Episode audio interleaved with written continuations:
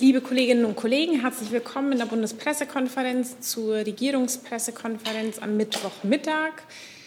Ehe wir starten, möchte ich äh, Regierungssprecher Steffen Seibert und die Sprecherinnen und Sprecher der Bundesministerien begrüßen und noch einmal auf unsere Regeln hinweisen. Wir halten es wie gehabt und bewährt mit einer Frage eine Nachfrage. Ich nehme sie dann gerne wieder auf die Liste, aber das als Regel. Und wir begrenzen die Pressekonferenz auf eine Stunde. Und wir starten wie immer am Mittwoch mit den Themen aus dem Kabinett. Und damit übergebe ich an Herrn Seibert. Ja, schönen guten Tag, meine Damen und Herren. Drei Themen aus dem Kabinett will ich Ihnen vortragen. Das erste betrifft die Kurzarbeitergeldverordnung. Sie wissen, das Kurzarbeitergeld hat sich gerade in dieser Pandemie als ein sehr erfolgreiches Instrument erwiesen, um viele Insolvenzen zu vermeiden und um zahlreiche Arbeitsplätze zu sichern. Die Kurzarbeitergeld gibt den betroffenen Unternehmen Planungssicherheit und vor allem auch den Beschäftigten. In dem Sinne hat das Kabinett heute beschlossen, zum 30. September 21 die Stichtagsregelung in der Kurzarbeitergeldverordnung aufzugeben. Das heißt, der erleichterte Zugang zum Kurzarbeitergeld gilt auch dann bis Ende dieses Jahres weiter, wenn mit der Kurzarbeit erst nach dem 30. September begonnen wird. Es ist momentan ja noch schwer abzusehen, wie sich die Pandemie in den nächsten Wochen und Monaten weiterentwickeln wird und wie lange die Betriebe noch auf Kurzarbeit zurückgreifen müssen. Also, es gilt bis zum 31.12.2021. Die erleichterten Voraussetzungen für den Zugang zum Kurzarbeitergeld bleiben bestehen. Den Arbeitgebern werden die Sozialversicherungsbeiträge weiterhin voll erstattet und auch Leiharbeitnehmer und Nehmerinnen haben Zugang zum Kurzarbeitergeld. Das zweite Thema äh, im Bundeskabinett äh, verbirgt sich hinter dem etwas technisch klingenden Titel Allgemeine Verwaltungsvorschrift zur Beschaffung klimafreundlicher Leistungen. Was so technisch klingt, macht in der Praxis der Bundesverwaltung, der Ministerien, der Bundesbehörden einen großen Unterschied. Der Bund sieht sich bei der Bewältigung des Klimawandels äh, in einer Vorreiterrolle. Wir haben das Ziel einer klimaneutralen Bundesverwaltung bis 2030. Und das umfasst den klaren Auftrag äh, zum Einkauf von möglichst klimafreundlichen Leistungen. Und deswegen hat das Kabinett heute diese vom Wirtschafts- und Energieminister vorgelegte allgemeine Verwaltungsvorschrift beschlossen. Sie löst eine Verwaltungsvorschrift zur Beschaffung energieeffizienter Leistungen ab, aber Energieeffizienz ist natürlich weiterhin eine absolute Priorität. Das heißt, die neue Verwaltungsvorschrift übernimmt die Energieeffizienzvorgaben der alten und ergänzt sie äh, eben nochmals entscheidend um sehr ehrgeizige Regelungen, die auf den Kauf von besonders klimarelevanten Produkten und Dienstleistungen abzielen. Und äh, dann haben die Bundesfamilienministerin Frau Lambrecht und der Gesundheitsminister Herr Spahn dem Kabinett über die gesundheitlichen Auswirkungen der Corona-Pandemie auf Kinder und Jugendliche berichtet. Äh, es hat ja da, das wissen Sie, eine interministerielle Arbeitsgruppe gegeben unter gemeinsamer Federführung dieser beiden Ministerien, äh, die zusammen mit zahlreichen Experten und Expertinnen äh, über 20 Handlungsempfehlungen erarbeitet hat. Die sollen die künftige Belastung für Kinder und Jugendliche möglichst vermeiden oder bestehende Belastungen abbauen. Ich will einige der Kernforderungen äh, vielleicht erwähnen. Vielleicht sollte ich vorher noch mal sagen, aber ich denke, das wissen Sie alle. Äh, die Pandemie, die zeitweilige Schließung von Bildungseinrichtungen, die Einschränkung von Freizeitangeboten, das alles hat natürlich gerade auf das Leben von jungen Menschen äh, Auswirkungen gehabt. Mangelnde soziale Interaktion, mangelnde soziale Nähe mit Gleichaltrigen, in vielen Fällen übermäßiger Medienkonsum, Bewegungsmangel, Fehlernährung. Das alles äh, sind während der Pandemie Risiken für die gesunde Entwicklung von Kindern und Jugendlichen gewesen. Und darauf, wie gesagt, ähm, reagieren diese Kernforderungen der interministeriellen Arbeitsgruppe oberste Priorität, flächendeckende Schließungen von Bildungs- und Betreuungseinrichtungen zu vermeiden, aber ohne dabei die Gesundheit der Kinder und Jugendlichen zu gefährden. Sport- und Bewegungsangebote sollen angeboten werden, auch unter Pandemiebedingungen, wo das notwendig ist. Es sollen präventive Angebote der Gesundheitsförderung ähm, Kindern und Jugendlichen verstärkt zugänglich gemacht werden. Das Ziel ist, dass die Länder und Kommunen gemeinsam mit den Krankenkassen und mit anderen örtlichen Trägern die Wiederbelebung und den Ausbau der Angebote für Kinder und Jugendliche vorantreiben und dass dabei eben ein Schwerpunkt auf die Vermeidung oder die Bekämpfung Pandemie assoziierter Risiken gelegt wird, also Bewegungsmangel, Fehlernährung, auch Stresssymptome bei Kindern und Jugendlichen. Das ist das Wesentliche, was ich Ihnen heute aus dem Kabinett zu berichten habe. Hey Leute, hier sind Thilo und Tyler. Jung und Naiv gibt es ja nur durch eure Unterstützung. Hier gibt es keine Werbung, außer für uns selbst. Das sagst du jetzt auch schon ein paar Jahre, ne? Ja. Aber man muss ja Aber mal wieder darauf halt, hinweisen. Ne? Stimmt halt. Ne? Und ihr könnt uns per Banküberweisung unterstützen oder PayPal. Und wie ihr das alles machen könnt, findet ihr in der Podcast-Beschreibung. Danke bis hierhin. Ähm, ich bleibe einen Moment noch bei den Kabinettsthemen. Herr Jordan, zwar Ihre Meldung dazu. Ja, dann starten wir da. Ja, wenn ich der Einzige bin, dann ich hätte zwei Fragen. Die erste wäre zu ähm, dieser Verwaltungsvorschrift. Ähm, wenn Sie sagen, ob es da innerhalb der, dieser Beschaffungsverordnung einen sogenannten äh, CO2-Schattenpreis gibt und wenn ja, wie hoch der sein wird. Also das BMW kann das sicherlich noch viel besser erklären. Ich kann aber Ihnen sagen, dass äh, diese Verwaltungsvorschrift ganz konkret vorgibt, wie Aspekte des Klimaschutzes ähm, schon einbezogen werden müssen, wenn ein Einkauf vorbereitet wird, aber dann eben auch in dem dann folgenden Vergabeverfahren müssen sie regelmäßig berücksichtigt werden. Und äh, dabei ist eben im Zusammenhang mit diesen Beschaffungsvorgängen ähm, zusätzlich grundsätzlich ein CO2-Preis rechnerisch zugrunde zu legen, der sogenannte CO2-Schattenpreis, wie Sie es sagen. Also es ist, ähm, der wird quasi die über den ganzen Lebenszyklus des zu, erschaff, des zu anzuschaffenden Produkts beispielsweise äh, ausgestoßene Menge Treibhausgas äh, schon beim Einkauf als Kostenfaktor ausweisen. Aber vielleicht kann dazu äh, das Bundeswirtschaftsministerium noch mehr sagen. Es gibt auch eine Negativliste von Leistungen, die grundsätzlich nicht beschafft äh, werden können oder sollen. Ähm, das sind dann eben besonders klimarelevante Produkte. Aber ich will gerne der Kollegin ja, mit dem Schattenpreis, ähm, das in der Tat, so wie Herr Seibert sagt, es wird einen CO2-Schattenpreis geben. Dadurch können die zukünftigen Kosten der Investitionen der Beschaffung äh, prognostisch berechnet werden und berücksichtigt werden. Es gibt jetzt noch keinen festen Preis, äh, den Sie angesprochen haben, also keine feste Summe. Das hängt dann immer davon ab, ähm, also die bestmöglichste oder wenigste CO2-Ausstoß soll dabei berücksichtigt werden.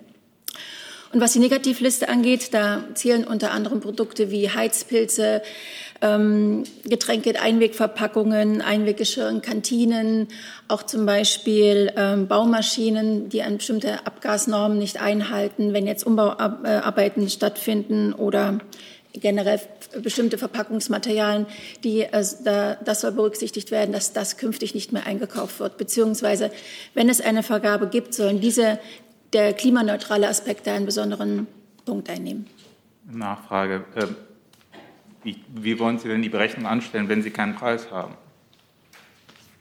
Es geht darum, bei der Vergabe eine besondere, ähm, die besondere auf, die, auf die Klimaneutralität zu achten. Welcher, ähm, welche Produkte stoßen, haben einen großen CO2-Ausstoß oder können in der Produktion oder auch später. Und dementsprechend wird darauf geachtet, bei der Vergabe diese Produkte zu vermeiden. Unmittelbar dazu, dann bleibe ich äh, bei, ähm, ich weiß nicht, Herr Jung, wir gehen das einmal rein, der Reihenfolge nach durch, zwar nicht zu diesem Thema, Herr Jessen auch nicht, aber zum Kabinett doch dazu. Dann erst Herr Jessen und dann Herr Rinke und ich suche das Mikro. Nee, jetzt. Ja, ähm, wird denn auch äh, berücksichtigt, dass bei Baustoffen, zum Beispiel Zement, in der Produktion ja erhebliche CO2-Mengen freigesetzt werden? Geht das sozusagen in diese Kalkulation mit ein?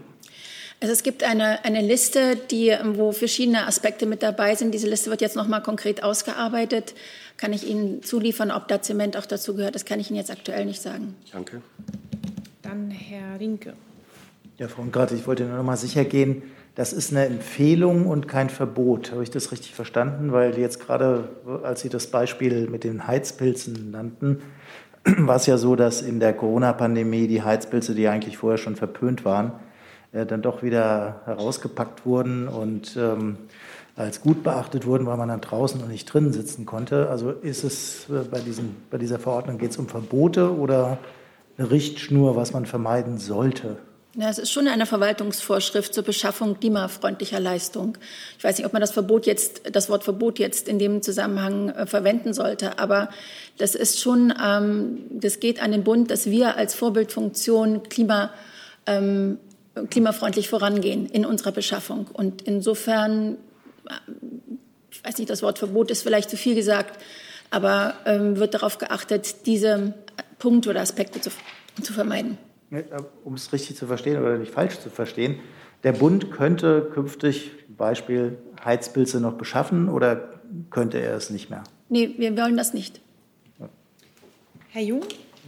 Sie wollen das nicht oder ist es dann nicht mehr erlaubt? Das ist die eine Frage. Und Sie sagten, eine Liste wird jetzt erst erstellt.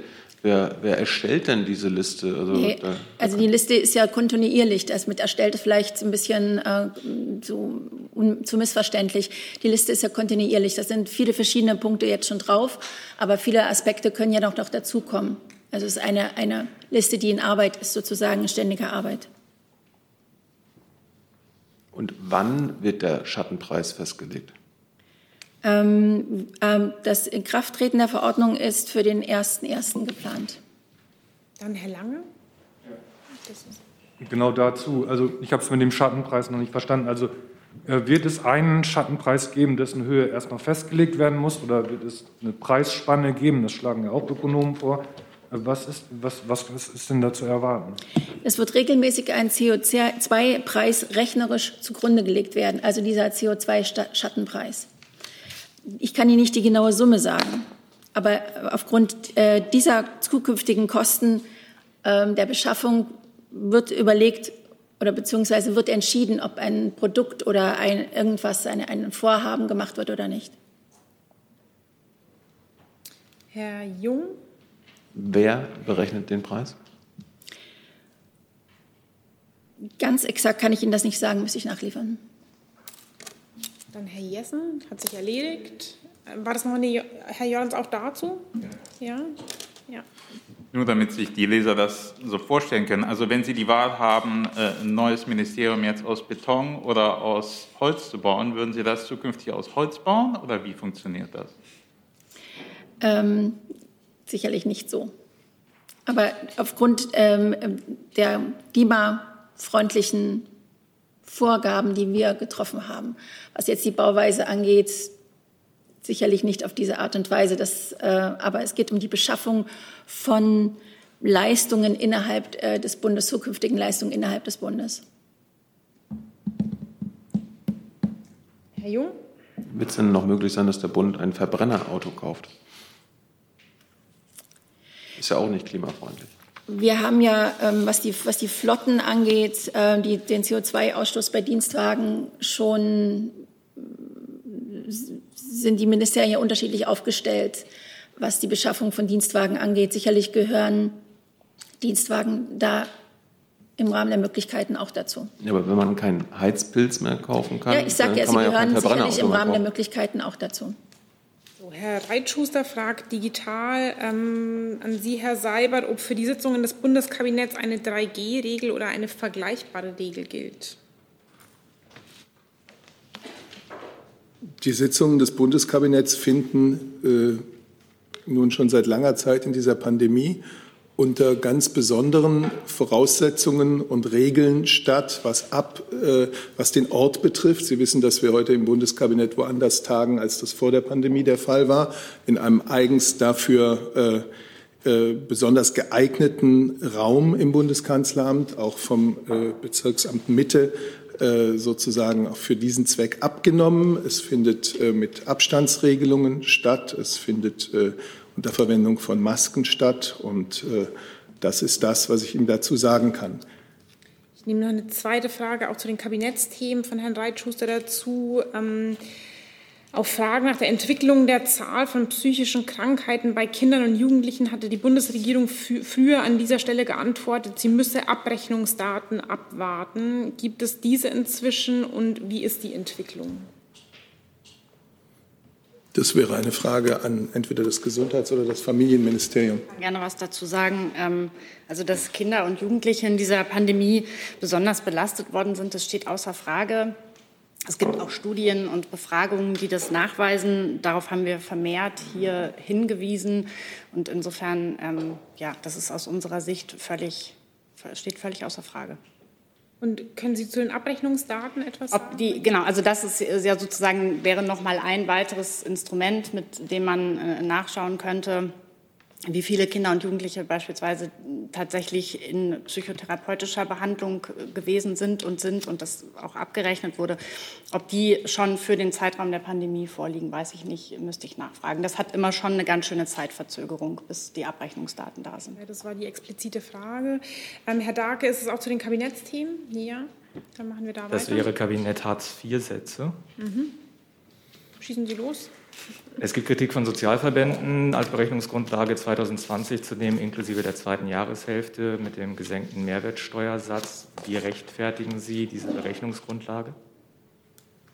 Ja, ich weiß nicht, ob das äh, BMAS sich dazu äußern will. Ich kann vielleicht, damit wir alle die gleiche Basis haben für die Diskussion, schon mal sagen, dass in der Tat das Kabinett heute die Verordnung des BMAS äh, zur Fortschreibung der Regelbedarfsstufen zur Kenntnis genommen hat. Das heißt, zum 1. Januar 2022 sollen die Regelbedarfe für das Arbeitslosengeld II, für die Sozialhilfe und für die Grundsicherung im Alter und bei Erwerbsminderung um 0,76 Prozent steigen. Das heißt, für Alleinstehende, sie erhalten künftig 449 Euro im Monat, drei Euro mehr als bisher. Diese Sätze wurden auch dieses Jahr, wie immer, auf Grundlage der regelbedarfsrelevanten Preis- sowie der Nettolohnentwicklung fortgeschrieben und auch die Leistungssätze im Asylbewerberleistungsgesetz werden angepasst und das wird dann gesondert im Bundesgesetzblatt bekannt gegeben. Das ist erst einmal die Faktenlage.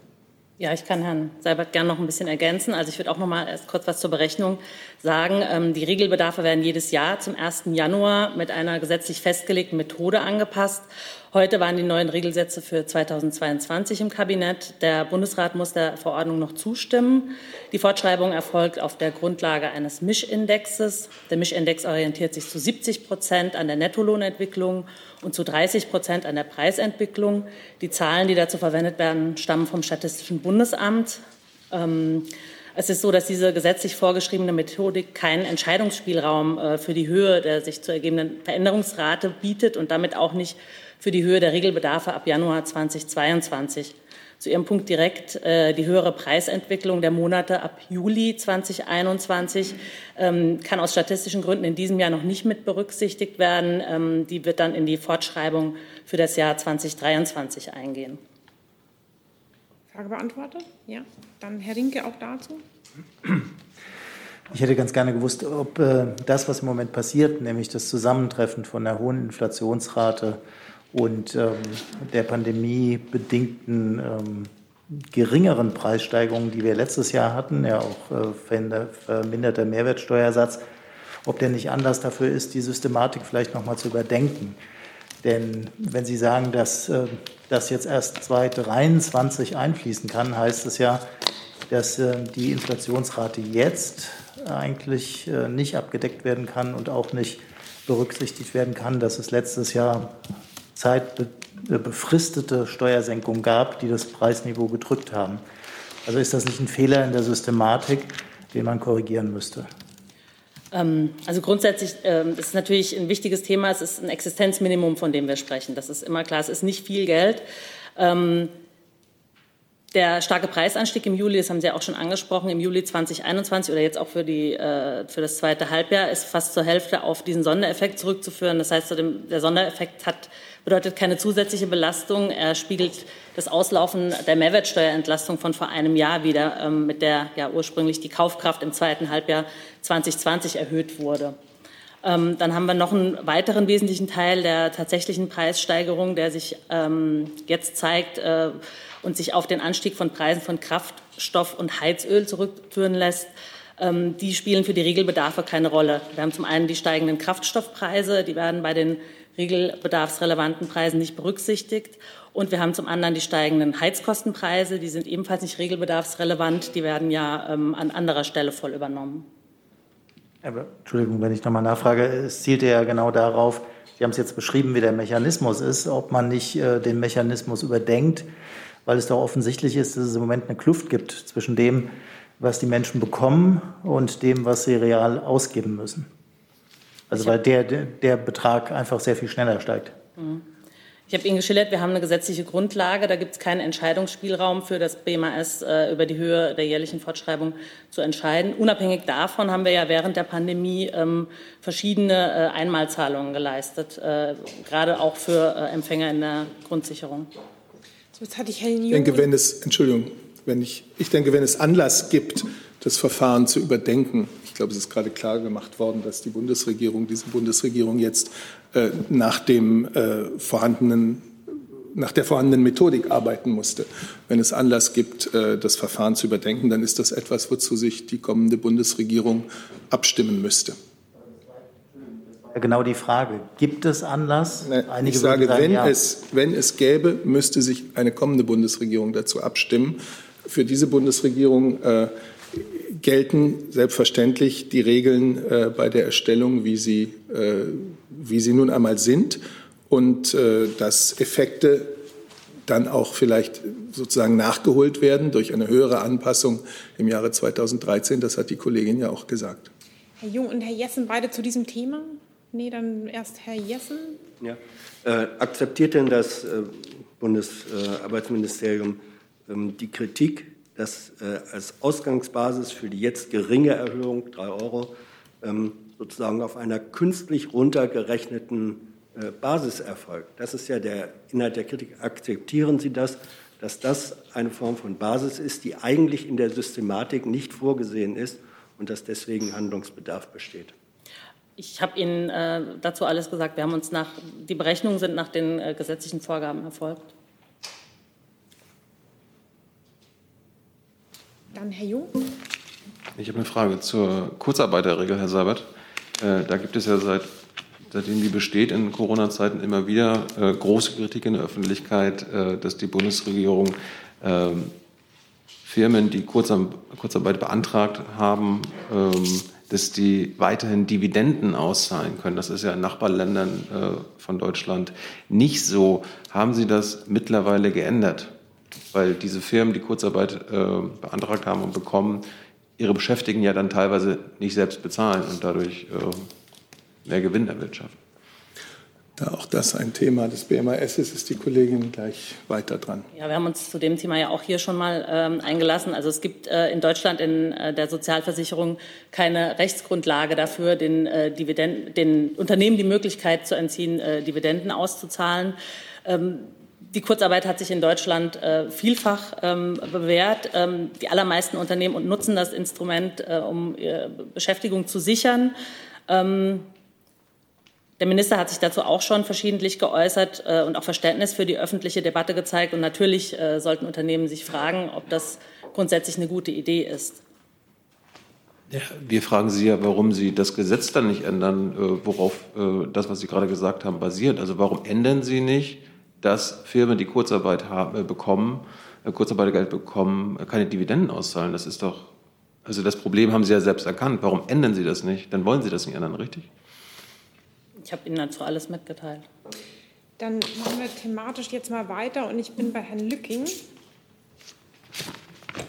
Ja, meine Frage geht ans Innenministerium. Es wurde via dpa vermeldet, dass 2600 Afghanen plus Familie jetzt eine Aufenthaltszusage erhalten haben. Die Frage dazu, befinden sich diese Familien bereits in Deutschland oder sind darunter auch Familien, die noch in Afghanistan verweilen? Und wie ist generell der Stand beim Überblick, was das Zahlenwerk angeht? Vielleicht lassen Sie mich äh, vorweg etwas sagen ähm, zu dieser ähm, Aufnahmezusage. Ähm, das allgemeine Verfahren wurde ja hier in den letzten Tagen ähm, bereits beschrieben. Es ist so, dass das Auswärtige Amt eine ähm, Liste erstellt hat äh, mit Personen, die schutzbedürftig sind, über die Ortskräfte ähm, hinaus. Diese Liste äh, wurde dem BMI am Freitag, also am 10. September, überstellt.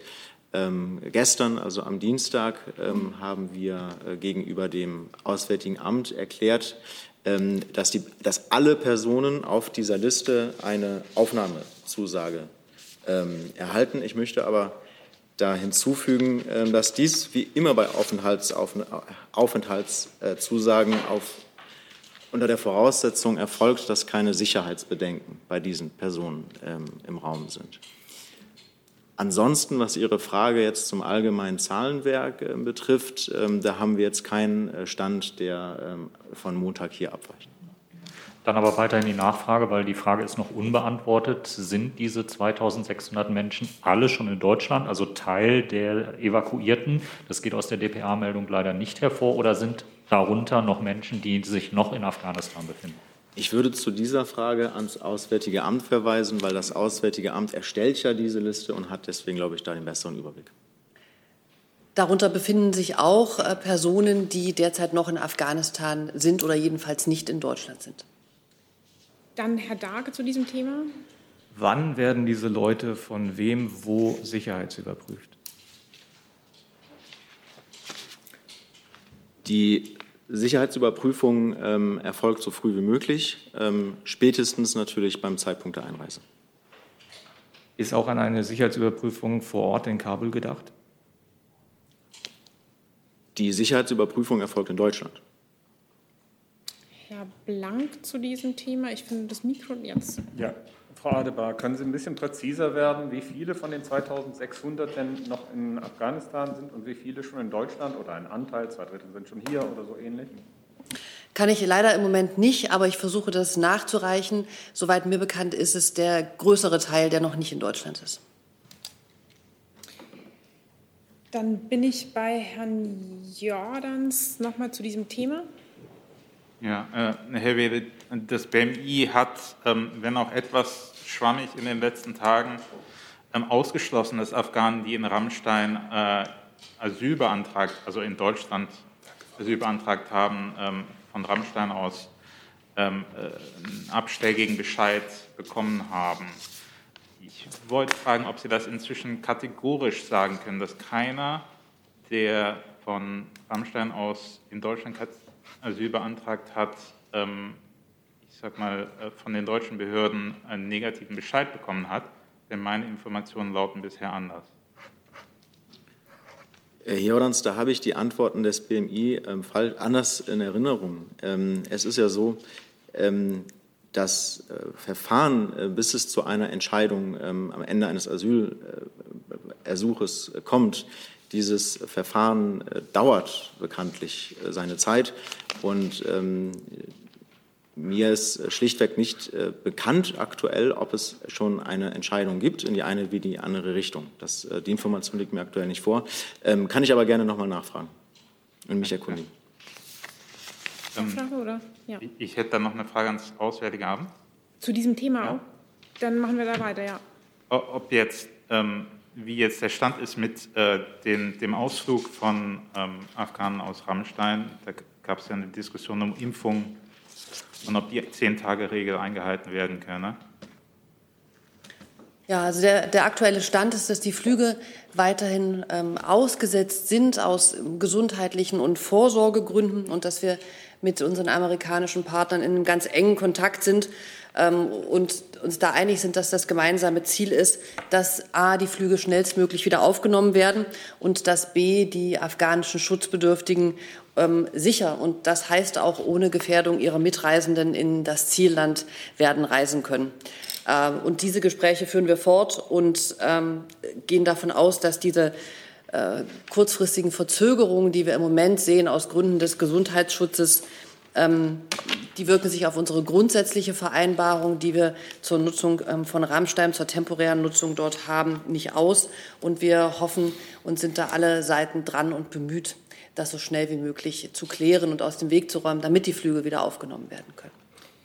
Ähm, ich nehme zwei digitale Fragen zusammen. Einmal von der Kollegin Bebehani, also auch beide zu diesem Thema, von der Kollegin Bebehani von der Süddeutschen. Wie sollen diese Menschen jetzt nach Deutschland kommen und was ist mit, der, mit dem Stand der, bei der Visavergabe für diese Menschen? Und der Kollege Eckstein vom ARD Hauptstadtstudio fragt zu der Liste, eben auch ähm, der 2600, zu welchem Stichtag wurde diese Liste geschlossen? Am 26.08 oder am 1.9. oder an einem ganz anderen Datum. Und können noch weitere gefährdete Menschen auf die Liste genommen werden? Ein bunter Strauß. Also, ähm, die. Ich hol gerne nochmal, wenn. ich weiß nicht, ob ich alle auf dem Schirm habe. Die sonst gerne auch der Kollege aus dem BMI. Ja. Also, wir zum Thema, wie sollen Ausreisen oder wie soll der Weg nach Deutschland jetzt sich gestalten? Wir arbeiten und zwar ziemlich intensiv daran ähm, in unserem äh, Krisenreaktionszentrum, dass wir ähm, den Gruppen, um die es geht, das sind die Deutschen, die noch im Land verblieben sind, das ist eine mittlere dreistellige Zahl. Die Frage kam auch ähm, den Ortskräften und dem besonders schutzbedürftigen Personenkreis ähm, eine Ausreise aus Afghanistan zu ermöglichen. Wie kann das gehen? Das kann grundsätzlich auf zwei Wegen gehen. Der eine ist der zivile Betrieb des Flughafens. Dort haben wir mit Katar ganz intensive Gespräche. Die Kataris sind in den vergangenen Tagen geflogen. Wir konnten auch schon 60 Personen darauf auf katarischen Flügen evakuieren. Auch eine pakistanische Airline hat begonnen, erste Flüge wieder aufzunehmen. Das heißt, das ist ein intensiver Kontakt, in dem wir da sind und wir hoffen und bemühen uns, dass äh, ein ziviler Betrieb des Flughafens auch für uns und damit auch eine Mitausreise von Schutzbedürftigen oder eben diesen drei Personengruppen möglich ist. Der weitere äh, zweite, Gespräch, also zweite Strang ist der Weg über die Nachbarstaaten. Auch dort sind wir weiter in intensiven Gesprächen mit den jeweiligen Regierungen. Es gab bereits Personen, die ähm, über die jeweiligen Landes Landgrenzen in unsere Vertretung, Vertretungen kommen konnten. Namentlich ist das Usbekistan und ähm, Pakistan. Uns ist bewusst, dass die Situation an der Grenze schwierig ist, dass die Grenzen auch zum Teil geschlossen sind. Ähm, und wir sind aber im Gespräch darüber mit diesen Ländern, einen Übertritt von Personen zu ermöglichen, von denen klar ist, dass es in Deutschland eine Aufnahmezusage gibt. Also wir reden wirklich über diesen Personenkreis, für den wir als Deutschland besondere Schutzverantwortung tragen.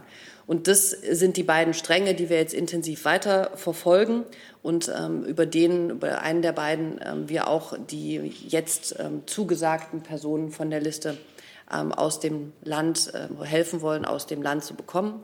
Das sind alles erste Schritte. Uns ist klar, dass das schwierig ist. Uns ist klar, dass wir alle wünschen, dass das schnell geht und dass das einfach geht. Es ist dort nicht einfach und wir arbeiten daran, das kann ich Ihnen versichern und ähm, hoffen, dass wir da auf einen guten Weg kommen. So, das war die erste Frage. Genau, und dann nochmal zu, der, zu dem, die Frage nach dem Stichtag, zu dem die Liste mit den 2600 genannten geschlossen wurde, zu welchem Datum konkret, also 26.08., 1.09. oder ein ganz anderes Datum und ob weitere gefährdete Personen auf die Liste aufgenommen werden können. Also ähm, ich, mir ist bekannt, dass es zum Ende der militärischen Evakuierungsaktion war, die, ähm, die Frage der, der Liste. Weiß ich nicht, ob das BMI das genau sagen kann. Also ähm, mir ist der Stichtag 31.08. Okay. Ähm, bekannt. Ja. Okay, also dann ein ganz anderes Datum, das ist das. ist genannt. Und dann haben wir noch die Frage, was ist mit der Liste, ähm, können da andere Personen drauf? Genau.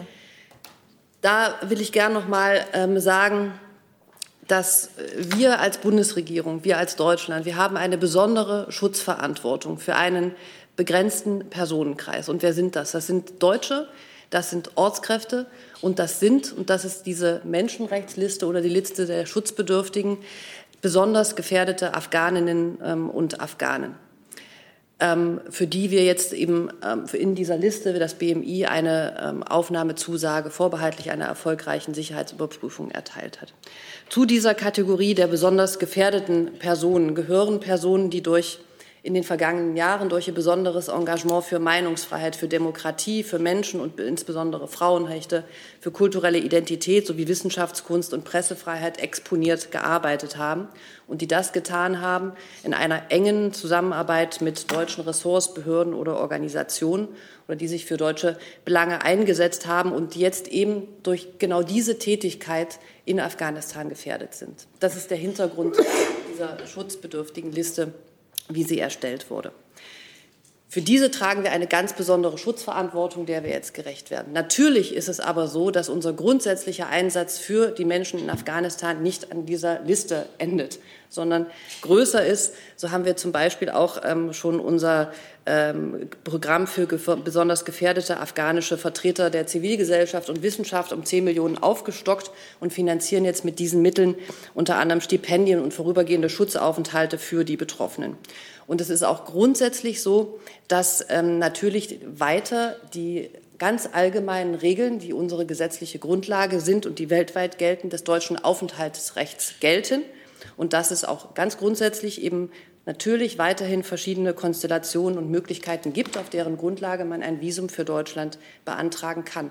Und all dies sind Möglichkeiten, die jeder ähm, die weiterhin offen stehen, auch natürlich für Afghaninnen und Afghanen. Das heißt, wir sehen schon eine besondere Schutzverantwortung, die sich jetzt in diesen Zusagen ausdrückt. Und in unserem ähm, Handling für die Ortskräfte, für die Deutschen vor Ort haben wir eine ganz andere, auch natürlich eine Verantwortung, eine extra und für diese Schutzsuchenden. Und es gibt natürlich ein großes Engagement für alle Afghaninnen und Afghanen, die jetzt gefährdet sind und auch die grundsätzliche rechtliche Möglichkeit, wie sie immer bestand und besteht. So, ich habe jetzt noch drei Meldungen im Saal zu diesem Thema und würde dann thematisch gerne weitermachen, rufe die aber noch auf. Herr Lücking, ich hatte Sie noch auf der Liste, deswegen Sie als erstes, Herr Blank, Herr Jessen.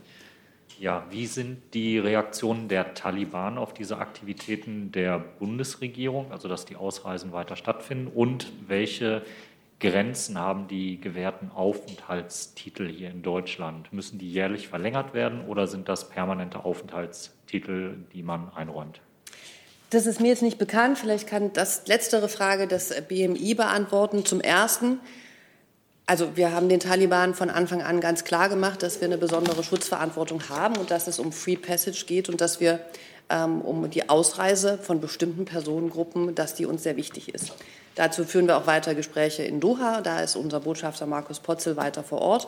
Und übrigens sind wir weder in dem Handling und in dem, was wir machen, ähm, international allein. Schauen Sie Frankreich, schauen Sie Großbritannien, schauen Sie die USA an. Das sind ähm, überall die gleichen Begehre, überall ungefähr die gleiche Definition von besonderer Verantwortung und überall auch die gleiche Message.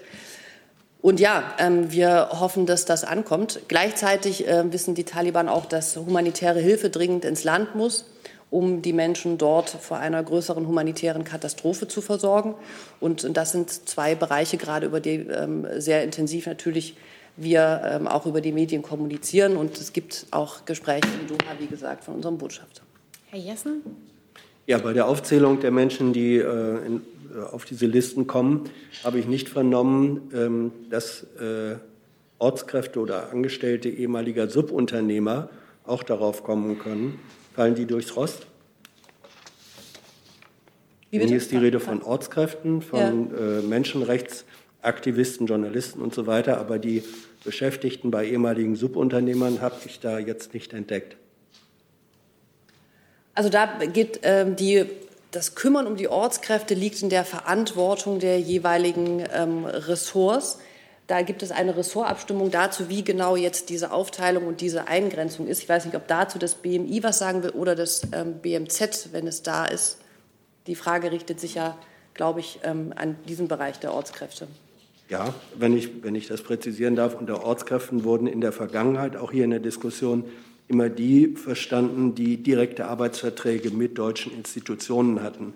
Problemfälle waren diejenigen, die für und in deutschen Institutionen gearbeitet haben, aber nicht mit denen kontraktiert waren, sondern mit Subunternehmern. Was ist mit denen? Mhm. Das ist immer noch offen. Ich weiß nicht, ist das BMZ da? Ja.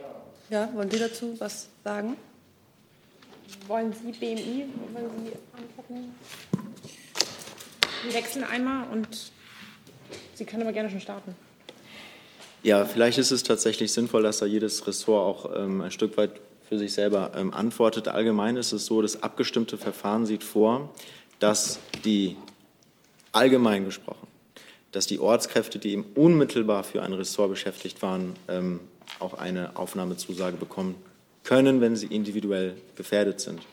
Ähm, wir sind als Bundesregierung da in den letzten ähm, Wochen zu einem pragmatischeren ähm, Herangehen ähm, gewechselt, dass man im Einzelfall ähm, durchaus auch Personen aufnimmt, die mittelbar für die Bundesregierung äh, gearbeitet haben. Dann bin ich von dem BMZ.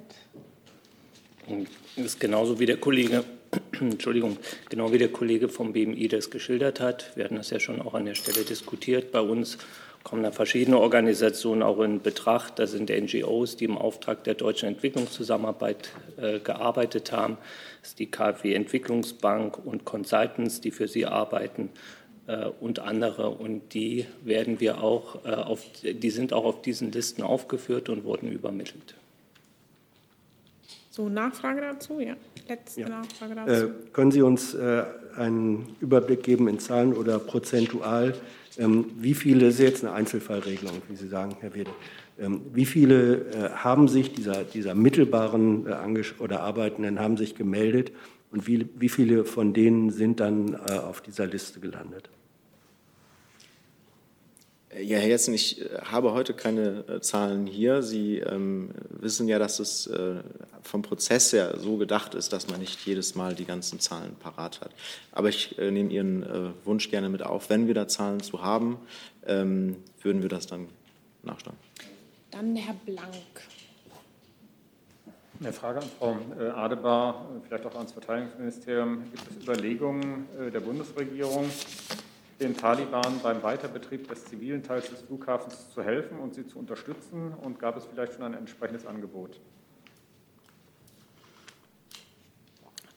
Ähm, also ähm, auch die Türkei ist bei dieser Frage engagiert und die katarische Regierung ist es natürlich. Ähm, ich habe im Ohr, dass Außenminister Maas auf seiner Reise durch die Region auch gesagt hat, ja, wir wären bereit, das ähm, finanziell ähm, zu unterstützen. Natürlich nicht die Taliban, sondern die Kataris bei dem Weiterbetrieb oder auch türkische Stellen.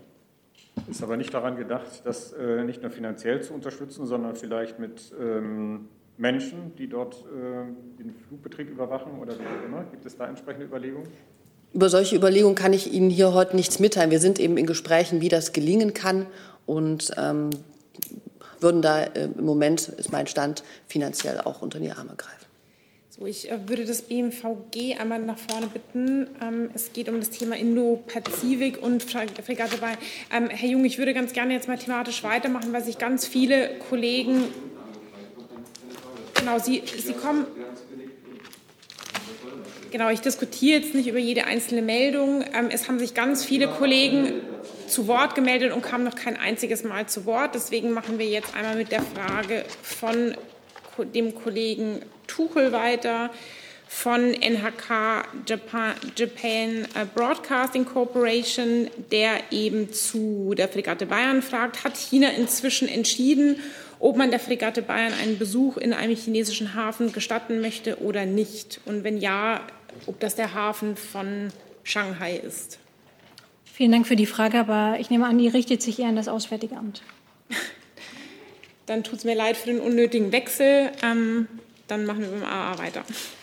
Ähm, China hat nach einer gewissen Bedenkzeit entschieden, ähm, dass es keinen Hafenbesuch der deutschen Fregatte Bayern wünscht, und das haben wir zur Kenntnis genommen. Gut, dann ähm, kommen wir jetzt einmal zum Thema Mali und ich bin bei Herrn Jolkfall, der sich schon ja. zu Beginn der PK gemeldet hat. Herr Jung, da brauchen Sie sich ja, jetzt nicht weiter äh, beschweren. Vielleicht kann das Verteidigungsministerium auch da bleiben jetzt im Moment, ja. weil ähm, es geht um Mali und den Bundeswehreinsatz. Ähm, die, in Mali sollen jetzt russische Söldner aus der Wagner-Gruppe angeblich eingesetzt werden. Gestern hat der französische Außenminister ziemlich stark dagegen protestiert und gesagt, in diesem Fall würde Frankreich ihren Kontingent aus Mali abziehen. Meine Frage an das Auswärtige Amt, wie bewertet das Auswärtige Amt das russische Engagement in Mali und wird äh, auch die Bundesrepublik dem französischen Beispiel folgen und äh, den Kontingent der Bundeswehr aus diesem Land abziehen? Nun, also bei letzterem weiß ich nicht, ob das eine richtig gelesene Konsequenz ist, aber das ist Ihre, Ihre Meinung oder Lesart im Moment. Ich kann für das Auswärtige Amt sagen, dass wir Kenntnis über russische Gespräche mit der malischen Regierung haben und auch die jüngsten Medienmeldungen über ähm, mögliche bilaterale Militärkooperation zur Kenntnis genommen haben.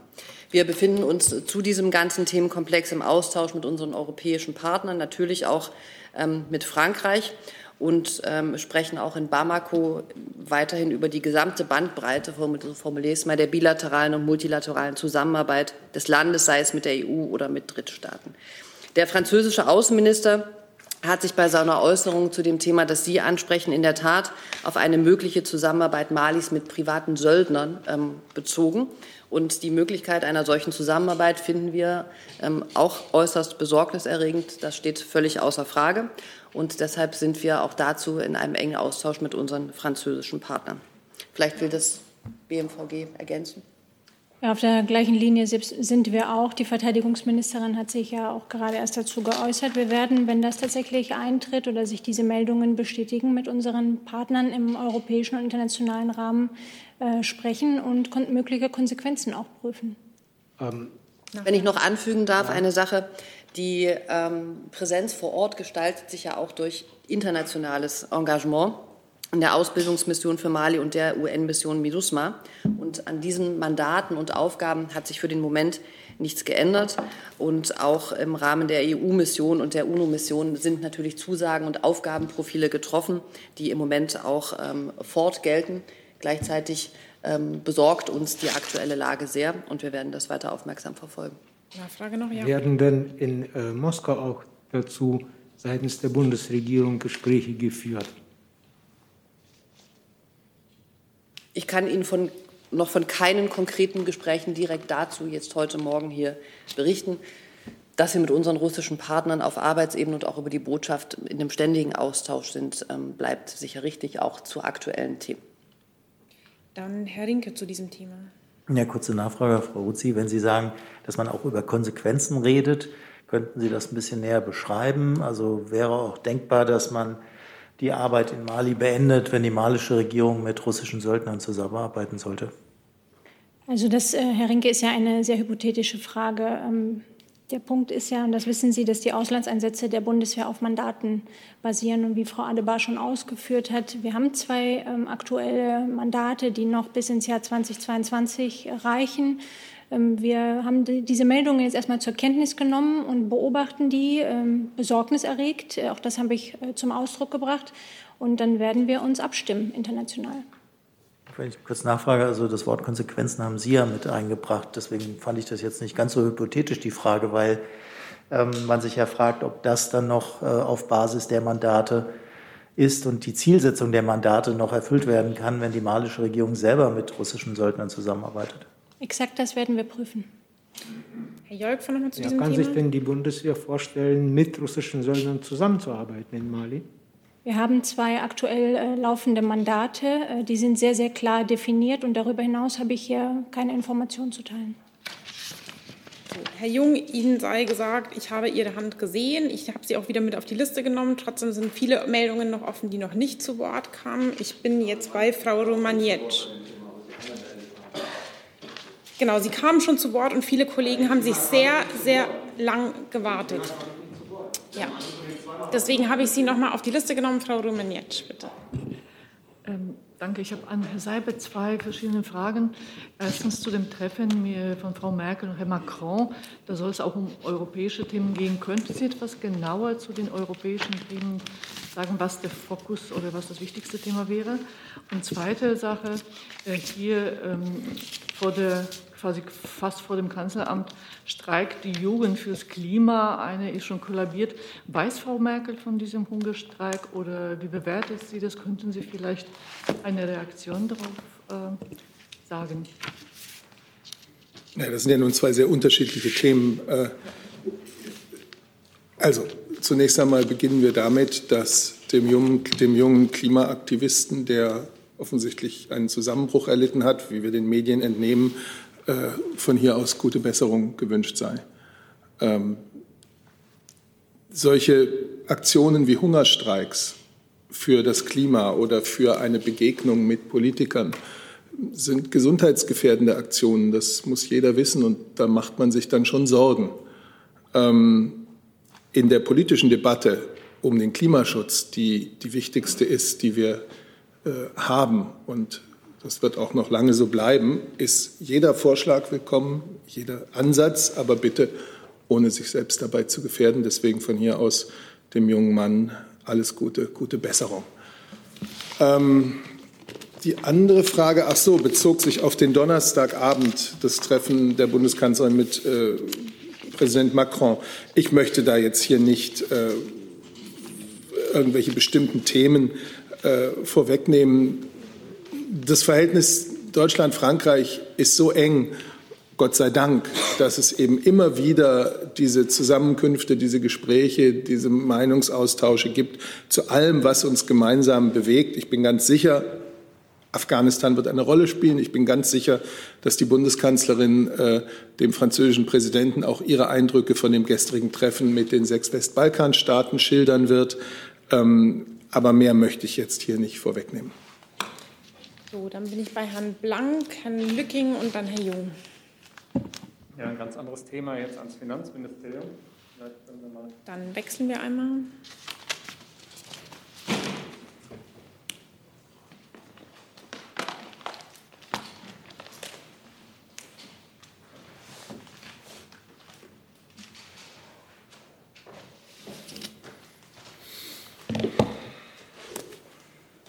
darf kurz aus dem Durchsuchungsbeschluss zitieren, der ja öffentlich gemacht worden ist, des Amtsgerichts Osnabrück. Da steht drin, Herr Blank, man versteht Sie relativ leise. Können Sie ein bisschen direkt ans Mikro reden?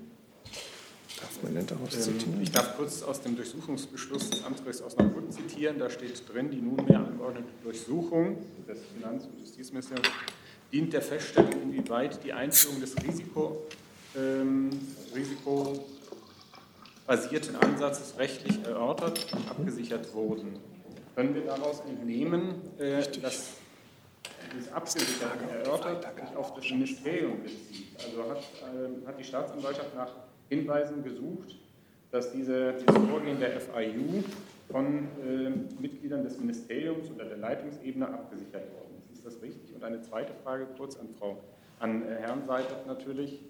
Herr Seibert, äh, wie bewertet denn die Bundeskanzlerin das Füttern von Durchsuchungsbeschlüssen durch Mitglieder ihrer Regierung?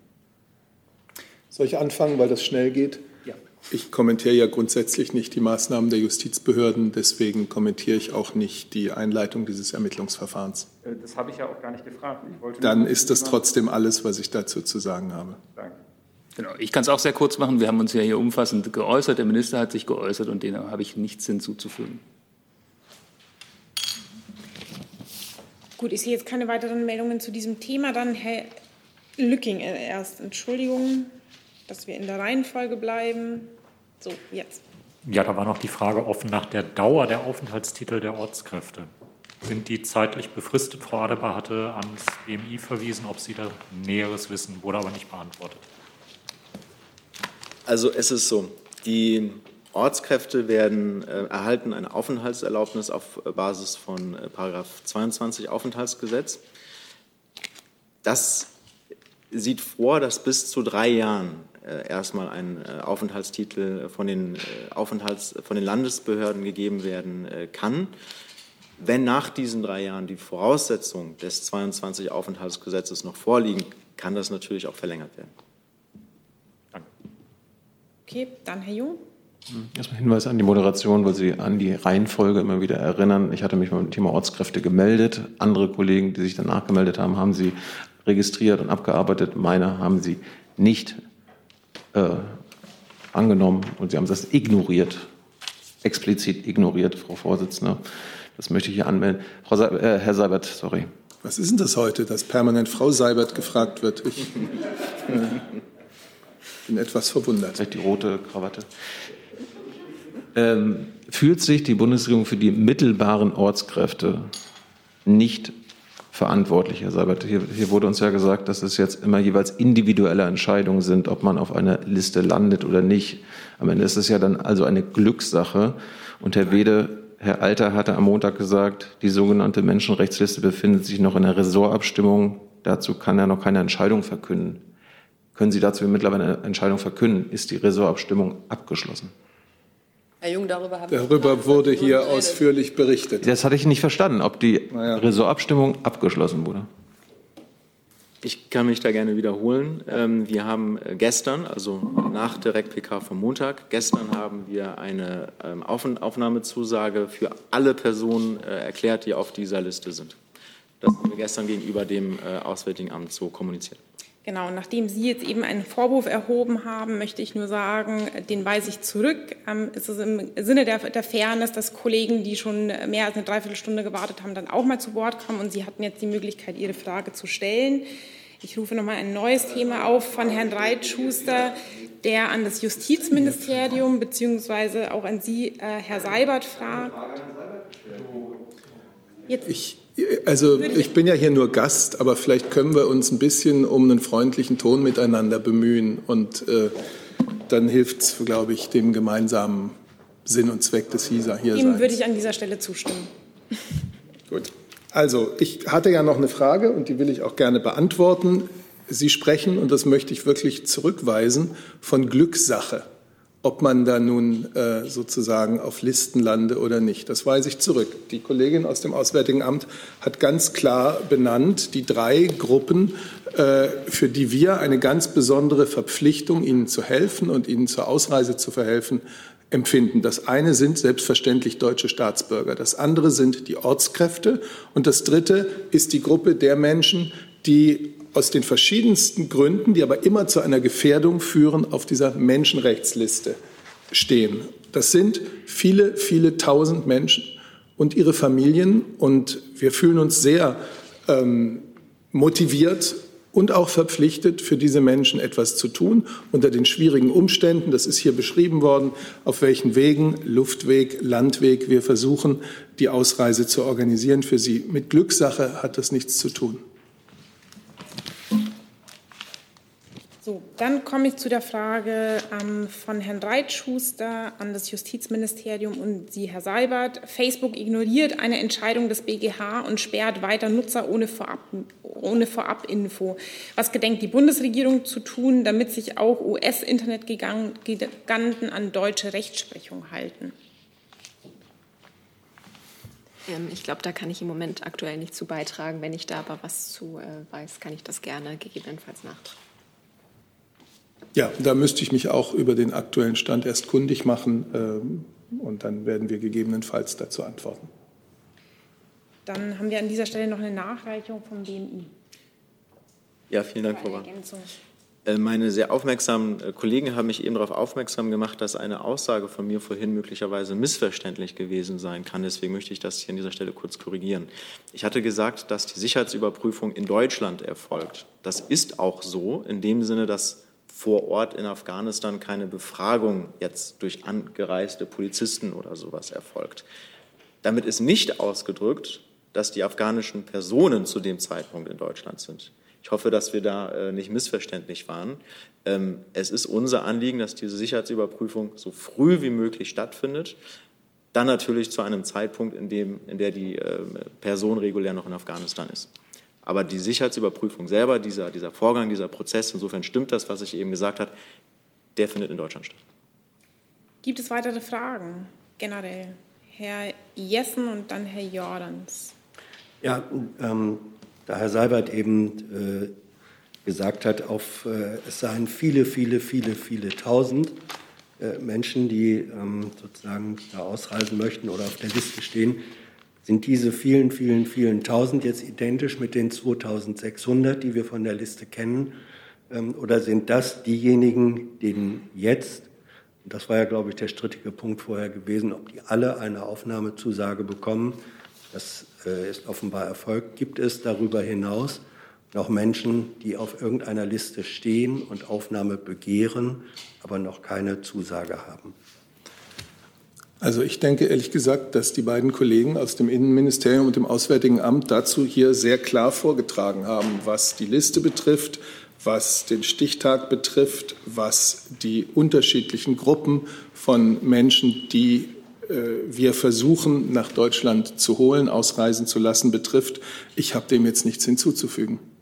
Hey Leute, Thilo hier. Unsere naive Arbeit in der Bundespressekonferenz und unsere wöchentlichen Interviews, die sind nur möglich, weil ihr uns finanziell unterstützt. Und damit das so bleibt, bitten wir euch, uns entweder per Banküberweisung oder PayPal zu unterstützen. Weitere Infos findet ihr in der Podcast-Beschreibung. Danke dafür. Meine Verunsicherung war doch nur, weil äh, in meinem Sprachverständnis 2600. Ja, dazu kommen ja noch Familienangehörige. So, alleine das sind dann schon viele Tausend. Wenn Sie die dazu rechnen, verstehe ich es. Danke. Dann Herr Jordans. Äh, meine Frage geht an CMG. Dann ähm, wechseln wir nochmal. Das ist auch eigentlich die angekündigte zweite Frage zum Kabinettsthema, die jetzt etwas verzögert kommt, ähm, nämlich zu der, den Auswirkungen auf die Kinder. Mhm. Ähm, Frau Nauber, äh, laut dem Statistischen Bundesamt ähm, hat sich in den letzten sechs Monaten die Zahl der Todesfälle bei äh, Kindern 0 bis 9 Jahre äh, mit Corona äh, fast verdoppelt, 10 bis 19 Jahre vervierfacht. Ähm, gibt es dafür irgendeine Erklärung von Seiten der Bundesregierung, wie das passieren konnte? Also mir liegen diese Zahlen jetzt nicht vor. Insofern äh, fällt mir das schwer, eine Bewertung abzugeben. Wenn wir das können, dann äh, liefere ich das nach. Aber ist Ihnen das bisher nicht aufgefallen? Also ich, das sind natürlich niedrige Zahlen, aber es sind trotzdem äh, Zahlen von äh, Menschen in einer Altersgruppe, wo man generell sagt, dass da keine hohe Gefährdung vorliegt, äh, wenn sie an Corona erkranken wie gesagt, wenn wir dazu was sagen können, dann liefere ich das gerne nach. Herr Lange. Ähm, ich hätte gerne von Herrn Seibert gewusst, ob der Austragungsort des nächsten G7-Gipfels schon feststeht. Nein, den kann ich Ihnen noch nicht nennen. Ist das eine Entscheidung, die diese Bundesregierung noch treffen wird, oder überlassen Sie das der nächsten Bundesregierung? Also die Präsidentschaft G7 beginnt zum 1. Januar des Jahres 2022. Natürlich muss eine Präsidentschaft auch schon vorbereitet werden, organisatorisch, inhaltlich. Und insofern gibt es auch auf beiden äh, Gebieten schon Vorbereitungen. So, ich habe jetzt keine weiteren Meldungen mehr. Dann danke ich an dieser Stelle für Ihr aller Kommen und wünsche noch einen schönen Tag.